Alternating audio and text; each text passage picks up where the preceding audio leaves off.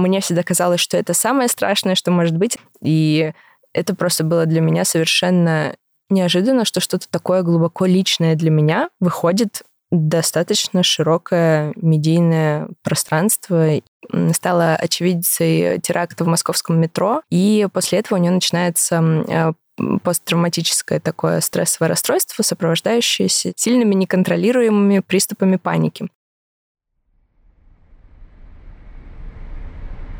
Всем привет, друзья! Вы слушаете подкаст «Союзницы», проект Союза женщин России. Меня зовут Ира Любина, я ведущая этого подкаста, и мы продолжаем говорить на замечательную, дорогую моему сердцу тему э, детских писателей, детской литературы. И сегодня мы уже будем говорить не о прошлом, а о настоящем. Сегодня у меня в гостях Дарья Дацук, писательница, журналистка, автор целого ряда замечательных пронзительных книг для детей и подростков, ведущая мастер-классов, Дарья, здравствуйте.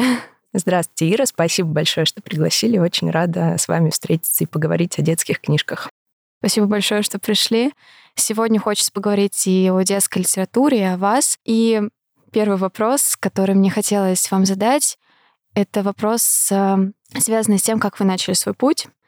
Вы много писали в своем блоге о том, как вы пришли к писательству, про домашнюю газету, про факультет журналистики МГИМО. Но мне интересно, когда вы поняли вот именно внутренне, что это будет именно писательская работа, не журналистская, а что вы будете писать книги для детей, а не для взрослых. Когда вот пришло это внутреннее ощущение, что это точно ваше, что это ваше призвание?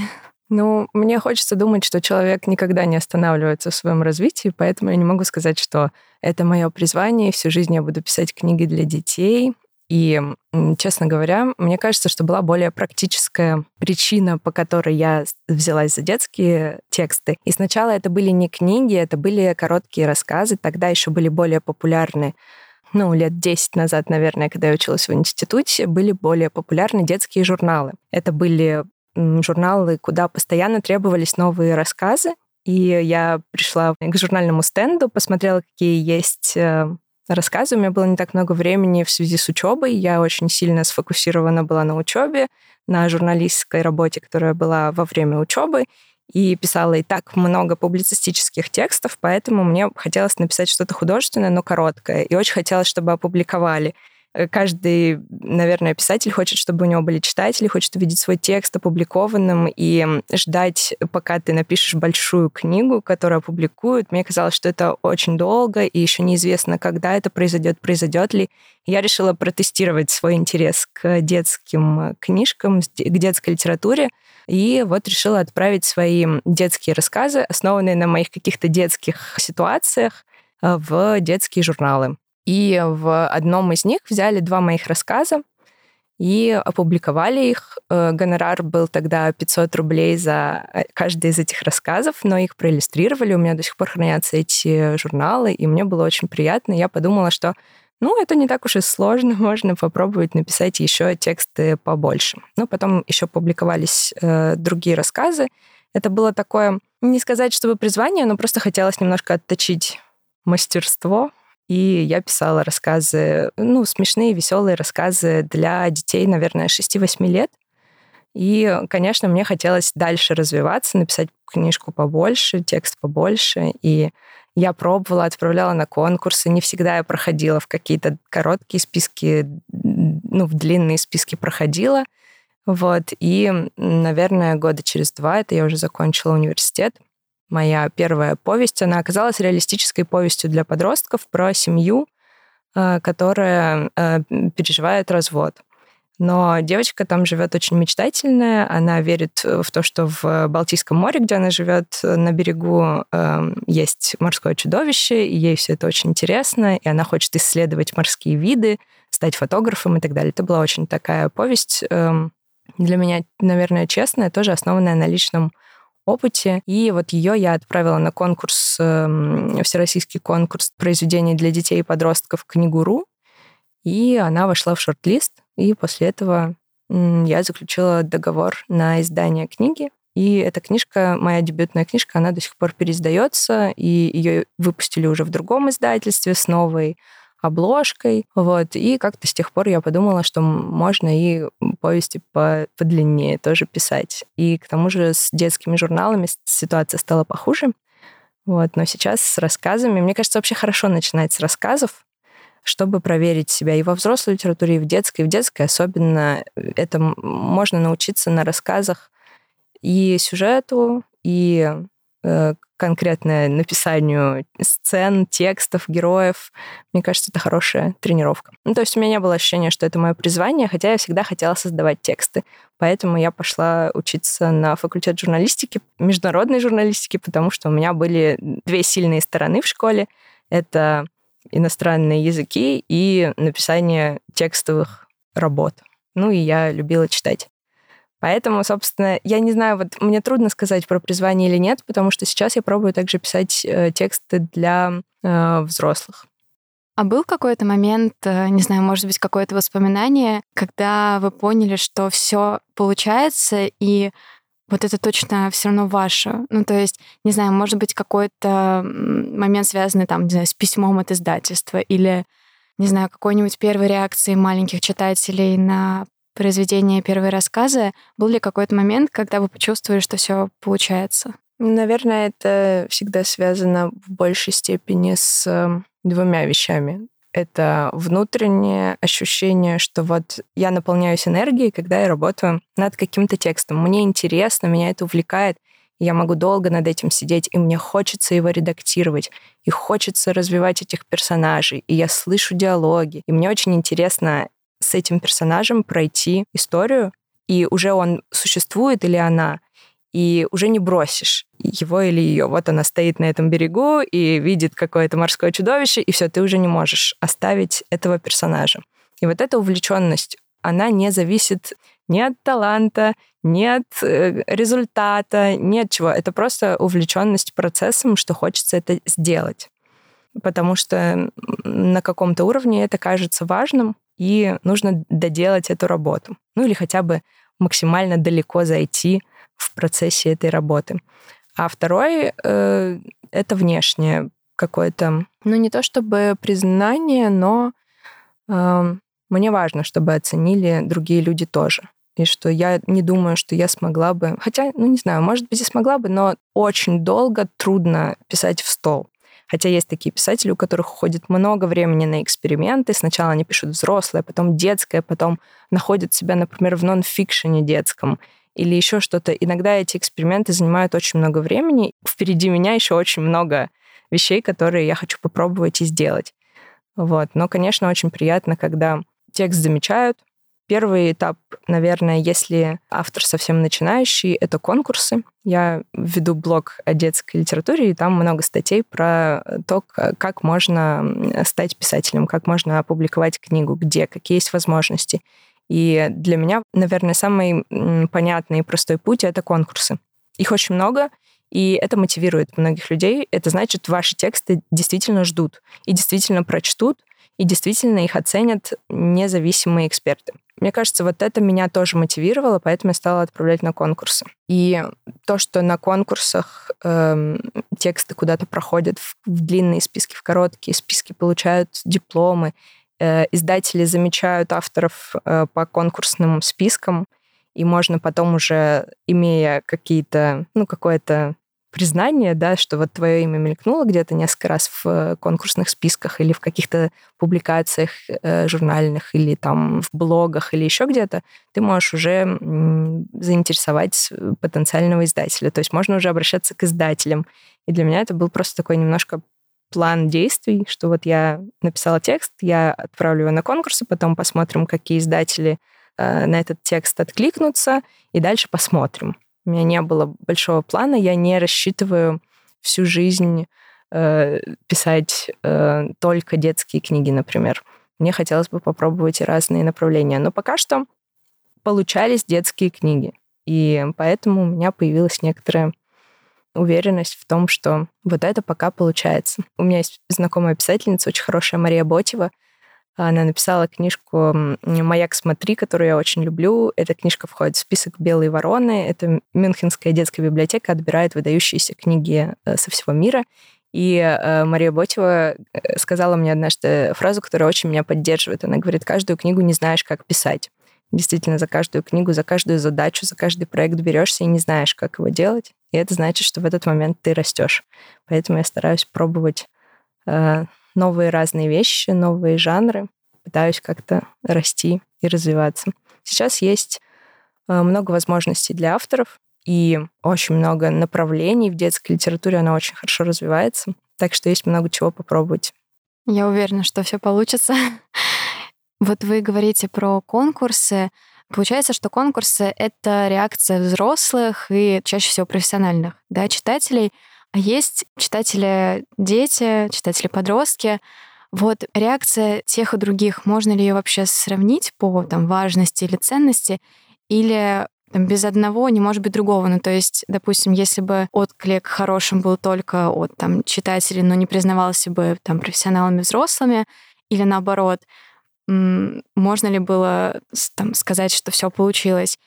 Это важный вопрос. И из-за того, что первую мою книжку опубликовали, когда мне было 23 года, мне, наверное, очень хотелось еще, будучи недавней студенткой, получить э, какую-то, ну, как мы привыкаем в ВУЗе, какую-то хорошую оценку от старших экспертов, от старших э, коллег. И тем более первый этап — это нужно попасть в издательство.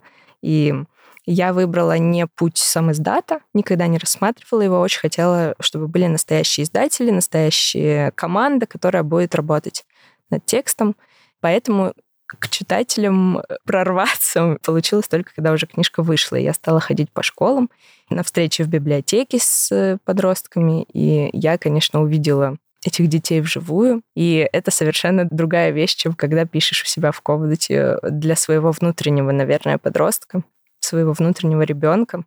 И вот ты видишь настоящих детей, и их реакция. И я честно скажу, у меня не всегда получается написать так, чтобы была ну, реакция, которую мне хочется получить. Но тем ценнее те некоторые книжки, которые выходят в люди и получают признание детей. И не знаю, мне кажется, что есть, наверное, есть разница между тем, как воспринимают взрослые эксперты и дети. Взрослые эксперты хотят больше именно литературного художественного мастерства, они строже а, относятся к языку, но в конечном итоге мне кажется, что для детей тоже очень важен язык, потому что ребенок не знает, какой там еще будет сюжет какие там будут перипетии и так далее. Он читает первую страницу, вторую страницу, и нужно увлечь ребенка на первых нескольких страницах, а это можно сделать только с помощью языка. Поэтому мне кажется, что в итоге этот достаточно интересный, но при этом динамичный, понятный, живой язык, э, этот контакт в разговоре, он одинаково устанавливается и со взрослым экспертом, и с читателем ребенком. У нас многие дети читают переводные книжки. Перев... Ну, переводная литература все-таки очень популярна по сравнению с отечественной до сих пор. И часто переводы бывают не очень хорошие, потому что издатели торопятся издать больше книг, вот, поэтому считается, что дети не такие притязательные в плане языка, что для них важнее сюжет. Не знаю, так это или не так. Много есть разных книг, но вот для меня важно действительно поработать над языком, а язык могут оценить и взрослые эксперты тоже. Взрослым экспертам, мне кажется, еще важно, чтобы это было что-то немножко новое. Они всегда ищут, особенно на конкурсах, э, некоторое новаторство. Новаторство бывает обычно двух типов. Либо это новаторство языка, либо это новаторство темы. И вот тема — это новые реалии, современные какие-то вещи.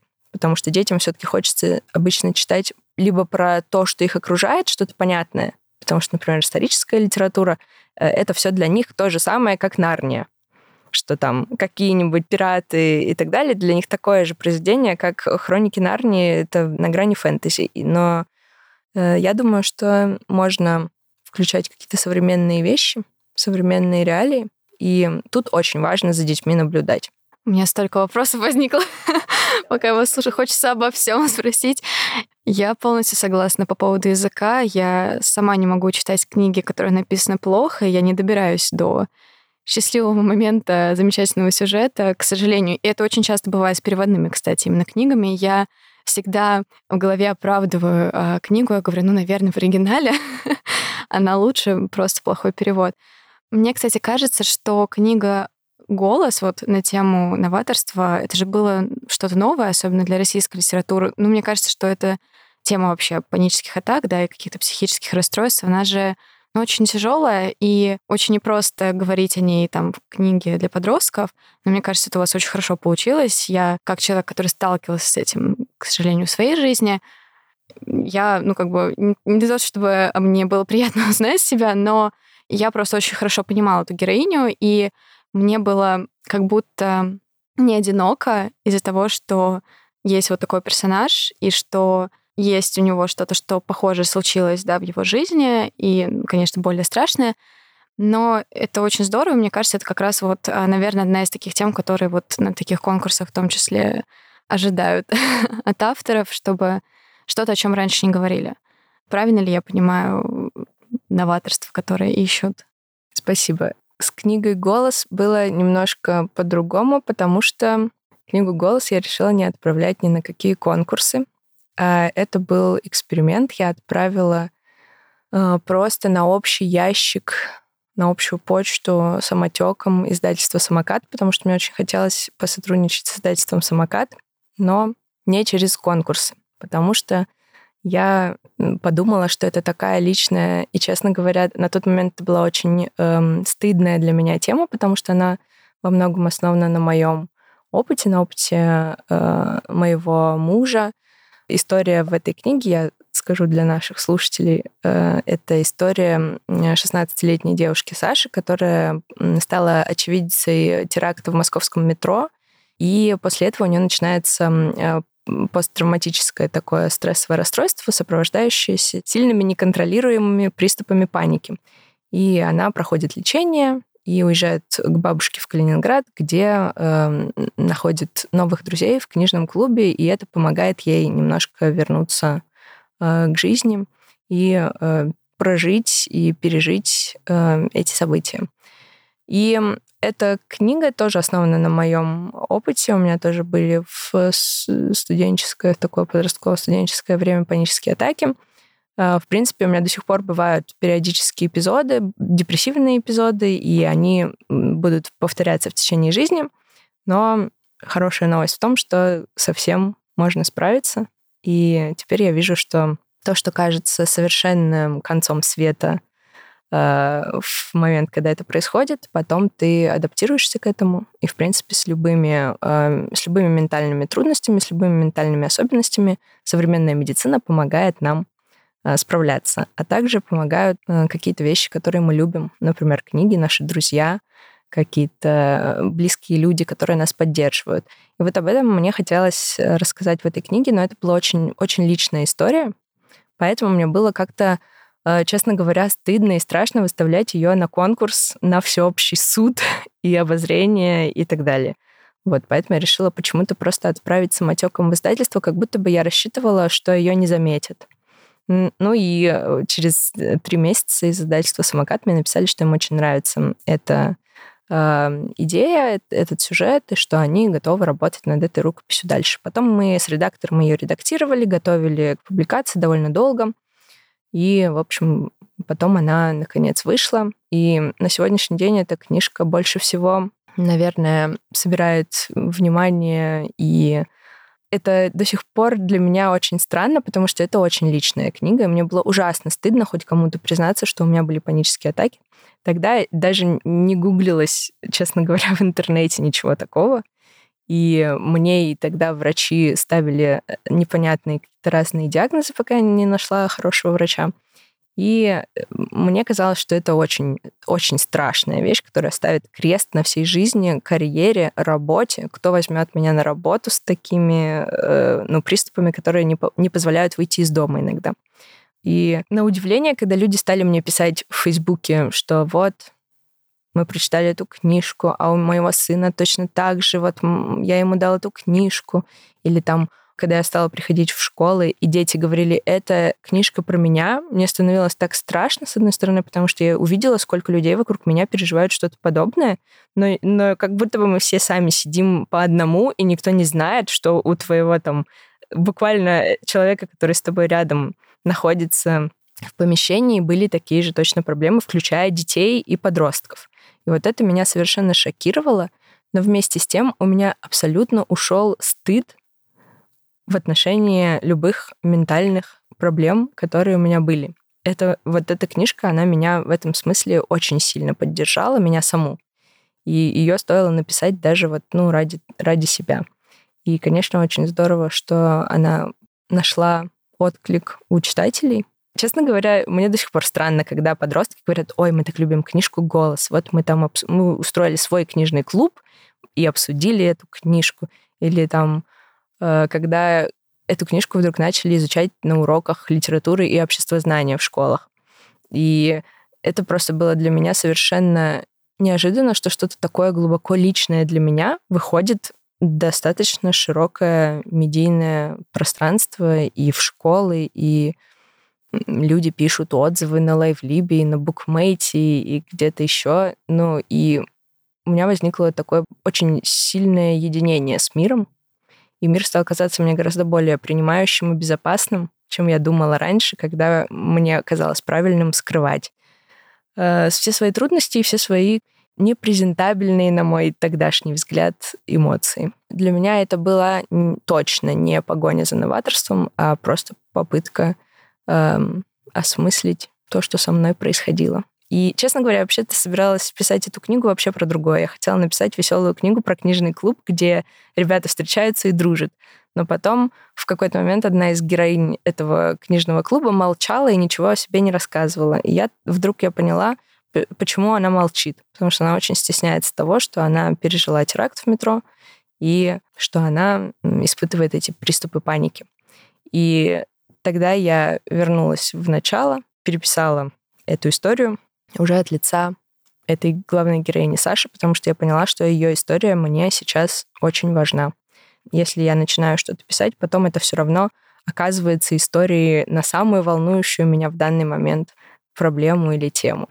Получилось, что эта книга стала такой взаимной поддержкой, то есть книга поддержала читателей и в то же время и вас. Да, мне кажется, даже теперь, когда я хожу на встречи с подростками, подростки, они часто бывают не расположены к э, внешнему взрослому, который, которого пригласила учительница прийти в школу, и многие очень эм, критично настроены.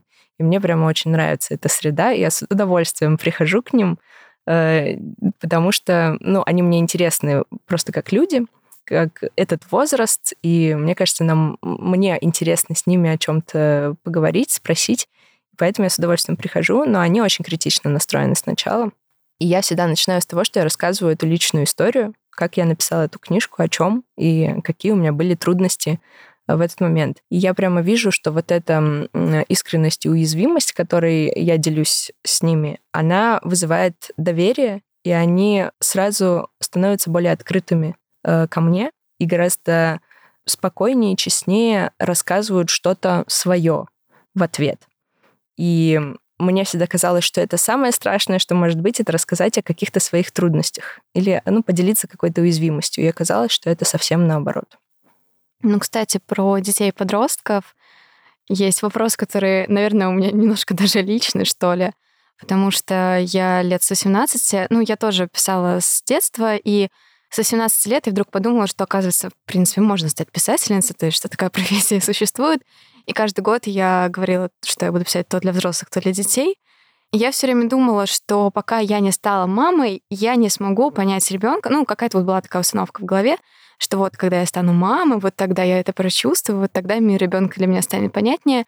Я хотела спросить у вас, а, получается, не обязательно ли а, быть родителем, да, мамой или папой, чтобы понять мир ребенка, особенно если пишешь от лица ребенка, да, книгу, где вы ищете какое-то понимание, вдохновение, чтобы вот лучше погрузиться в этот детский подростковый мир. Да, я сразу стала перебирать э, в памяти э, своих э, знакомых, любимых современных детских писательниц. И действительно, у большинства из них есть дети, у некоторых есть и по трое детей. Некоторые приходят в литературу именно как в детскую литературу, именно когда у них рождаются дети, они начинают сочинять им сказки. Но такой прямой взаимосвязи между тем, что мама обязательно напишет хорошую сказку, я не вижу, потому что на свете много мам и ну, не так много писательниц.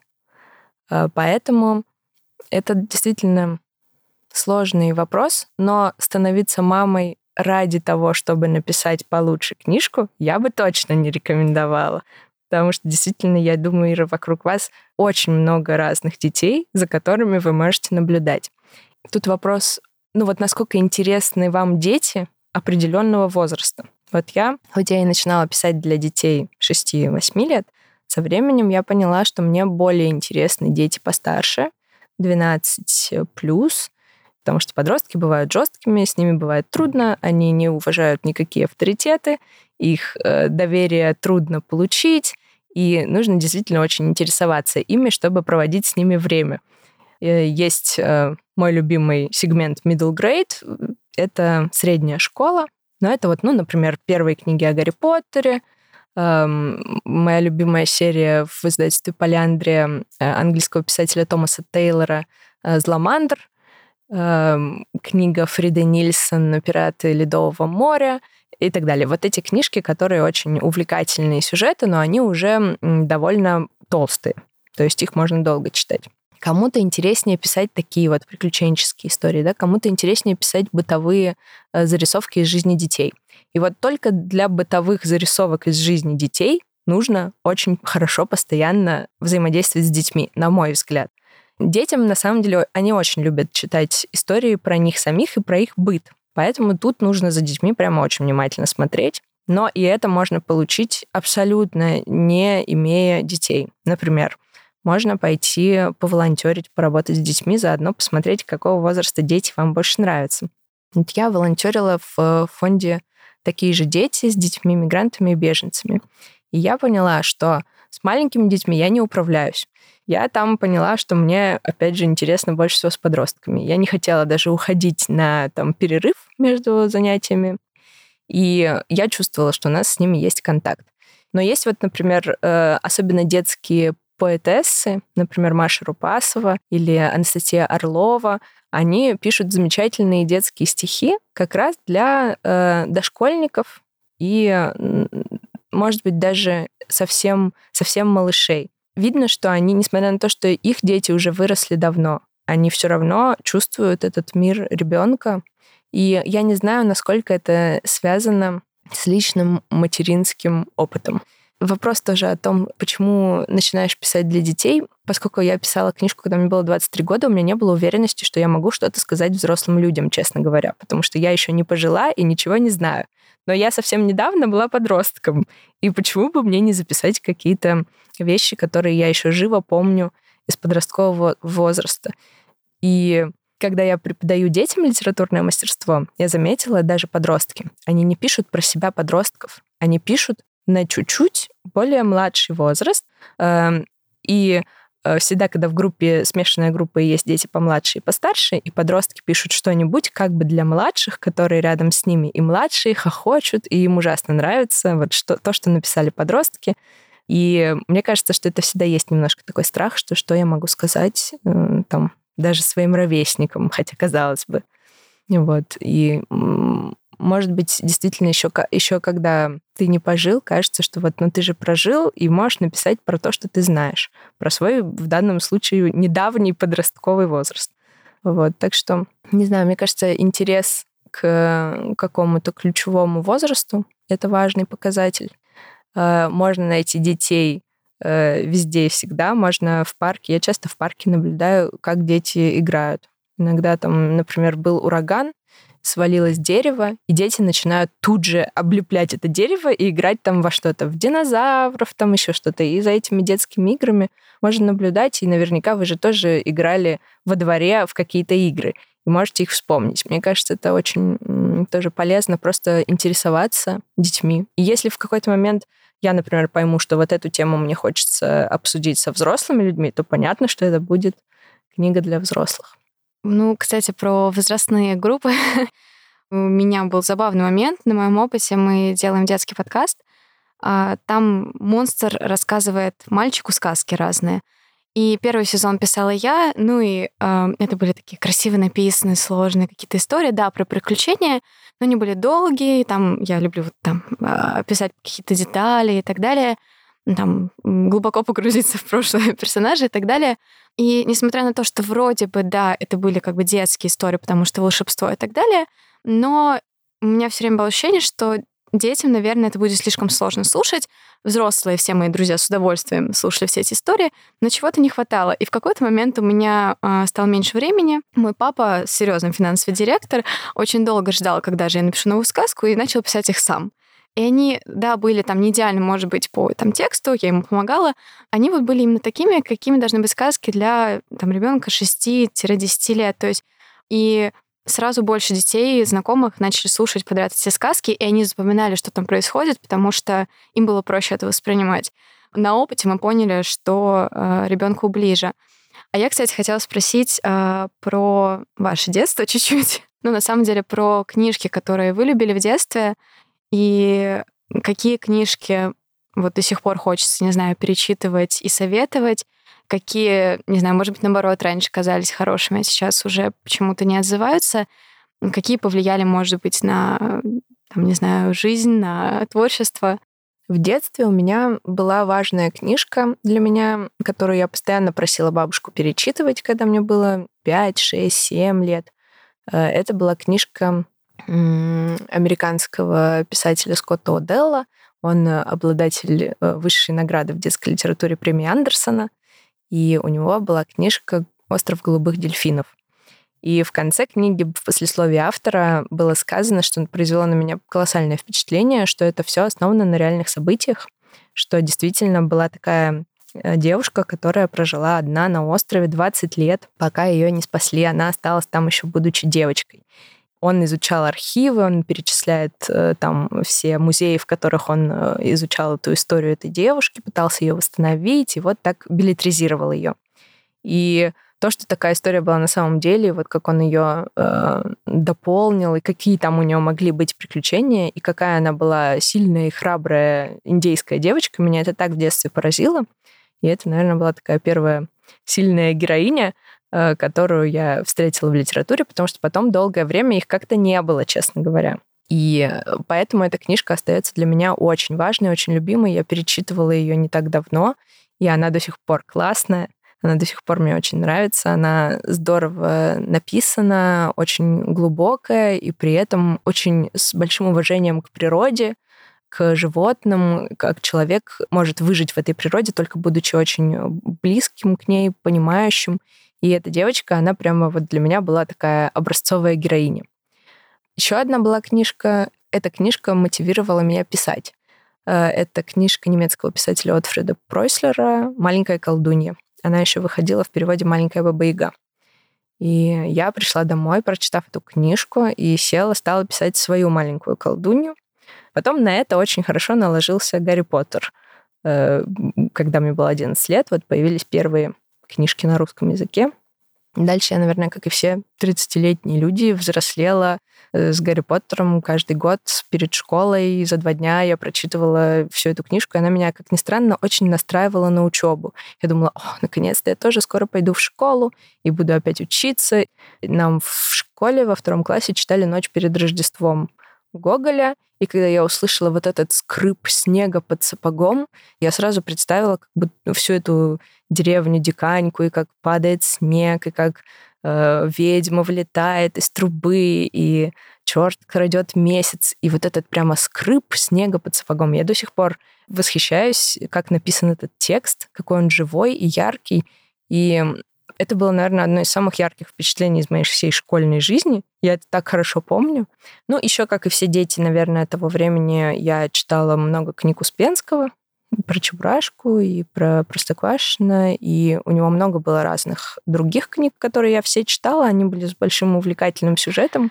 Так, завершающий вопрос. А, вы можете посоветовать, как бы это банально да, формулировка не звучала, на кого обратить внимание, учитывая, что ну, не всем сейчас легко разобраться в современной литературе, тем более в отечественной, чьи книги достойны того, чтобы оказаться на полках у кого-то дома? Э, тут, конечно, тоже зависит от возраста, на какой возраст э, мы ориентируемся. Но мне кажется, что Из детских стихов Маша Рупасова. Это такие добрые, классные, уютные стихи, которые можно читать. Они веселые, смешные, читать э, под одеялом, закутавшись с мамой. Это прекрасные э, стихи, современные, забавные, как будто бы это такая веселая ярмарка, такой взрыв э, вообще радости. Есть эм, Анастасия Орлова из детских стихов. У нее самый известный сборник «Яблочки-пятки». Его можно прямо читать как потешки самым-самым вообще младенцам начиная с, с того, как они только начинают э, воспринимать мир. Вот, есть э, замечательные, это уже стихи и короткие рассказы на возраст постарше, наверное, на начальную школу. Э, это Артур Геворгизов. Это замечательный автор. Он сам работал когда-то в детском саду, к слову, об интересе к детям. И у него очень веселые стихи и такие смешные абсурдистские рассказы из школьной жизни.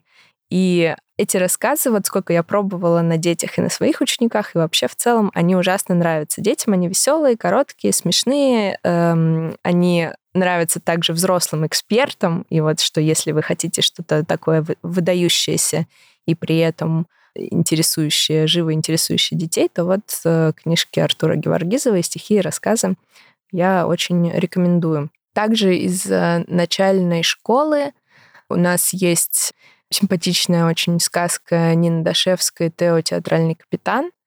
Ну вот что касается приключений и фэнтези, у нас есть знаменитая серия «Часодей» Натальи Щербы. И примерно такая же книга, только про волшебные камни, это «Тайны чароводья» Юлии Ивановой из э, супер хороших детективов э, российских сегодняшних. Это зверский детектив Анна Старобинец. Э, Анна Старобинец известная как взрослая писательница, и вот у нее есть серия э, «Зверский детектив», э, про э, всякие преступления в э, темном, в зверском лесу, где расследуют барсук и барсукот разные преступления в этом лесу. И это очень популярная книжка. Из российских детективов она, наверное, такая самая оцененная и детьми, и экспертами одновременно. А, наверное, к этому в выборе я бы и стремилась, потому что ну, это значит, что это точно высокое качество, если эксперты ценят эту книжку, и вместе с тем Конечно, дети, э, мне кажется, я постоянно на нонфикшене, на выставке нонфикшн я вижу, как есть огромная толпа вокруг Анны Старобинец, и все машут этими э, вышитыми игрушками с э, барсука и барсукота. Вот, что детям, мне кажется, это очень нравится. Действительно, очень важно рассчитывать нечитающего ребенка на каких-то увлекательных простых, коротких сюжетах с короткими главами и с картинками и так далее. Поэтому тут очень хороши будут всякие действительно приключенческие, детективные э, книжки. Из реалистических книг, мне кажется, очень интересным автором Юлия Кузнецова. Она мама троих детей и педагог, и долго преподавала, и у нее есть книжки, э, например, серия «Первая работа», про девочку, которая берет э, себе ученицу, чтобы заработать себе на поездку. Очень смешные рассказы пишет Валентина Дегтева. Вот это короткие смешные рассказы, например, рассказы про Леху Горохова отлично идут у детей. Они веселые, юмористичные, это просто как вот развернутая, смешная история, как анекдот. Мне кажется, дети с удовольствием читают рассказы Валентины Дегтевой. Вот. Из э, подростковых авторов я бы назвала из моих личных пристрастий э, Нину Дашевскую, которая пишет в основном тоже подростковые рассказы реалистические про музыку, про дружбу. И она одна из самых интересных, наверное, сегодняшних э, современных авторов, которая, э, кстати, очень ужасно нравится еще и взрослым. Мы можем, на самом деле, э, если вдруг кто-то еще вспомнится потом, можем сделать список, поместить его в описании, чтобы всем было удобно на него посмотреть и найти авторов потом. Да, отлично. Спасибо вам огромное за такую замечательную беседу. А, спасибо всем, кто послушал эту замечательную беседу. Я надеюсь, что вы уже идете в магазинчик самоката на метро Третьяковская. Спасибо большое, что послушали этот подкаст. Обязательно срочно покупайте книги Дарьи. Очень советую лично от себя книгу «Голос». И все остальные книжки тоже замечательные, сборники рассказов. В общем, я уверена, что найдете то, что понравится именно вам. Спасибо большое вам, что пришли сегодня и так много интересного рассказали, и что у нас такой замечательный список получился. Как раз можно потихонечку весной закупиться и все лето потом читать. Спасибо большое, Ира, что пригласили. Я надеюсь, да, что можно, конечно, бесконечно продолжать списки книг. И я надеюсь, что какие-то действительно понравятся нашим слушателям. Да, я в этом уверена. Всем пока, до новых встреч.